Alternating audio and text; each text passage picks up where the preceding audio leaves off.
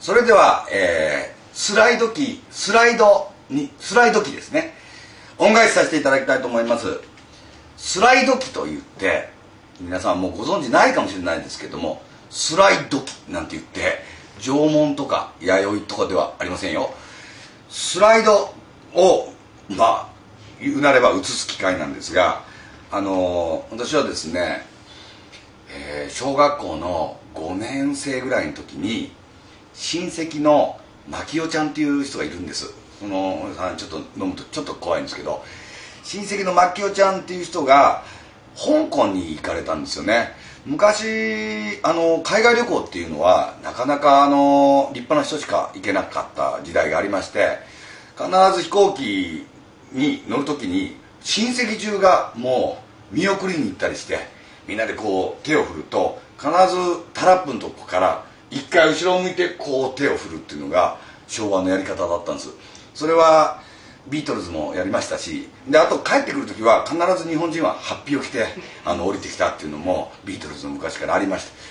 た。あのそんな海外旅行が皆さんがなかなか行けなかった時にですね親戚の牧雄ちゃんが行ったんですよ。となるとやっぱり行ったっていうことをみんなにこう知らしめたいわけで親戚中あの新年会でもないのにもかかわらず招集っていうことになりました。であの初めはちょっと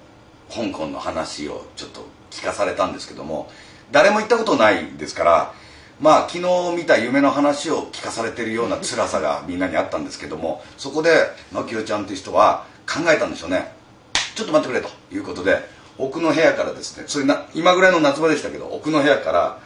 あのこういうでかいスライド機を持ち出してきました。で香港行ったら土産物屋さんで売ってるこういう棒状になったスライドがいっぱい入ったやつを買ってきたんですよ。でそれをこれから上映するっていうことになって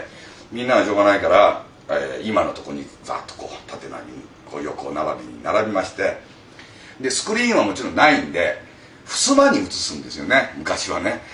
襖に移すってことはですね襖の真ん中のこういうあの木の部分とかこの横の部分ですよねあの鳥がこう千鳥が飛んでるようなやつがも含めてスライドを見なきゃなんないわけです。1階の親戚のおっさんが行った香港旅行のしかも自分が撮ったわけじゃないスライド。ここが、えー、ビクトリアピークだよとかっていう話が出た。でこれは「墓場」っていう映画で、あのー、出てきたんですよなんて解説してんだけどすればするほど面白くなくてどんどんこのスライド機が熱気を持ってきますから暑いわけですよ。でその頃ってまだクーラーとかってなかったっていうかその家にもなかったんでうちの家もなかったんでもうサウナみたいなとこで、えー、香港のスライドを見せられたっていう思い出がものすごいやっぱりこう脳裏にですね宿便のようにこう残ってたんでしょう俺。で自分はこんな仕事つくようになりましてそれからあの学園祭とか頼まれた時に僕は昔その学生たちに自分はこう話術がもしなかったもんでグッズをこう見せ見せるっていうショーをやってたんです。それをやってますと例えばこんなものをですね岡山の大学の時に呼ばれた時に持って行ってるわけですよ。でみんなの学生の前でこれをね僕はあのなんとか山で買いましたとかっていう話をしてんだけどその時は受けていいんだけどその後ですね僕別にマネージャーつけて行動してませんので一人でこれをしまって楽屋で。一人で新幹線乗って帰るのが本当つらいと。これはどうにかならないのかっていうことでその時にふっと思い出したのがその嫌な思い出のスライド機でございました何かスライドスライドにしてしまえば大きく映せるわけですから皆さんの前で紹介しやすいんじゃないかなと思って、えー、今まで撮った写真とか物をですね、えー、わざわざまた撮り直してスライドのあのフィルムに撮り直してでスライドショーっていうのを今から20年ぐらい前ですかね始めたんです。でそれで結構各地の学園祭回って手堅い仕事をしてきました。あのとてもあのスライドこう映すとみんなそこでざっと一瞬笑うから笑い止まるまではじーっとこう目つぶってこう舞台のところでちょっと休めるんですよ。でもう笑いがこう引いた時に「ところでね」とかって言えばかなり一本やってんだけども丸々じゃなくてスライドで随分僕は助けられたっていうことがありました。そのショーをですね何かでこう聞いたか見たかしたんでしょう。伊藤聖子っていう方がですねこれは何かもっと大きいことができるんじゃないかっていうことで、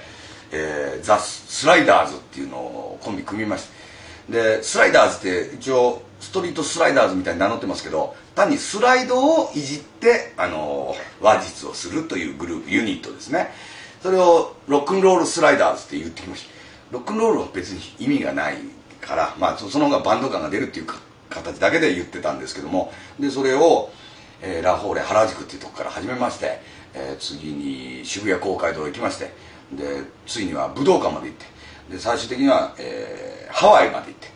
まあハワイっていうと芸能人の方がやっぱファンサービスっていうのがあるだろうってことで。アルフィーと同じような行動していこうっていうことで、まあ、目標はアルフィーだったんで。僕言っときますけど一人アルフィーっていうのを今やってるの言いましたっけ？あのここがあのあれですよ。あの桜井さんベースの。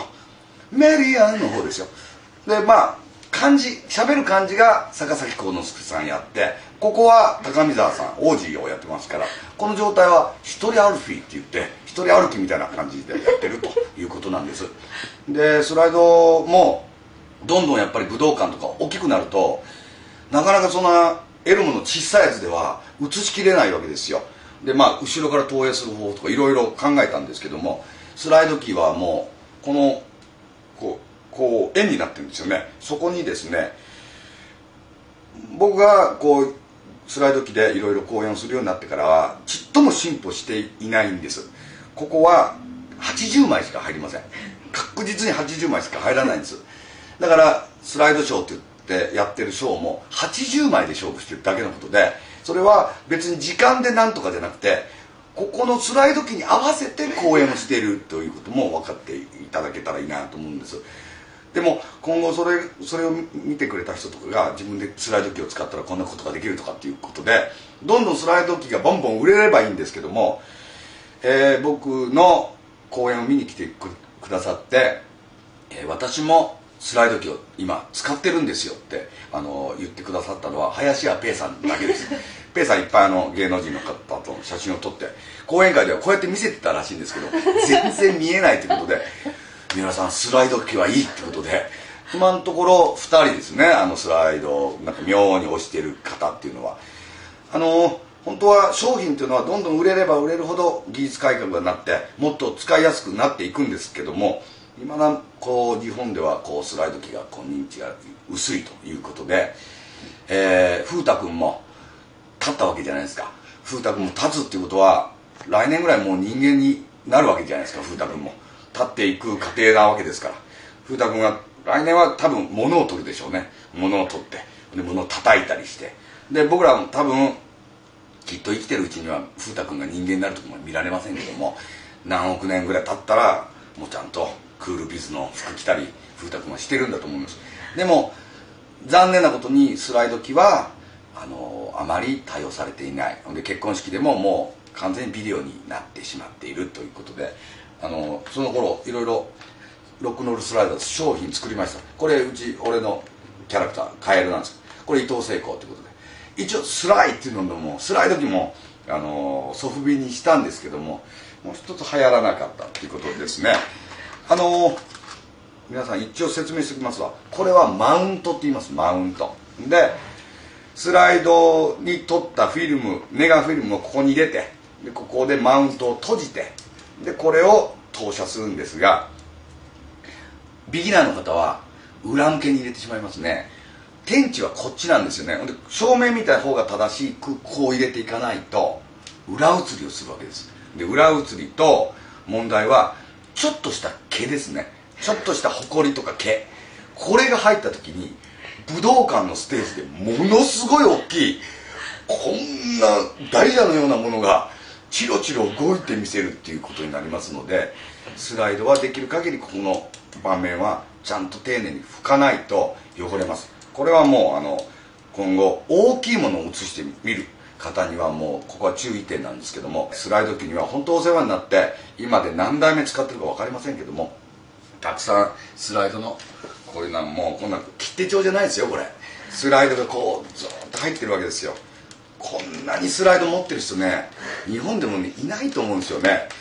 なかなか大学の教授でもここまでスライド持ってる人はいないと思うんですけどスライドのマウント収集としては多分日本一だと僕自負してるんですけどもあのこの中にいっぱいネタを詰め込ませていただいたこの器ですね。その器のでかさにスライド機に恩返しさせていただきました。ありがとうございました。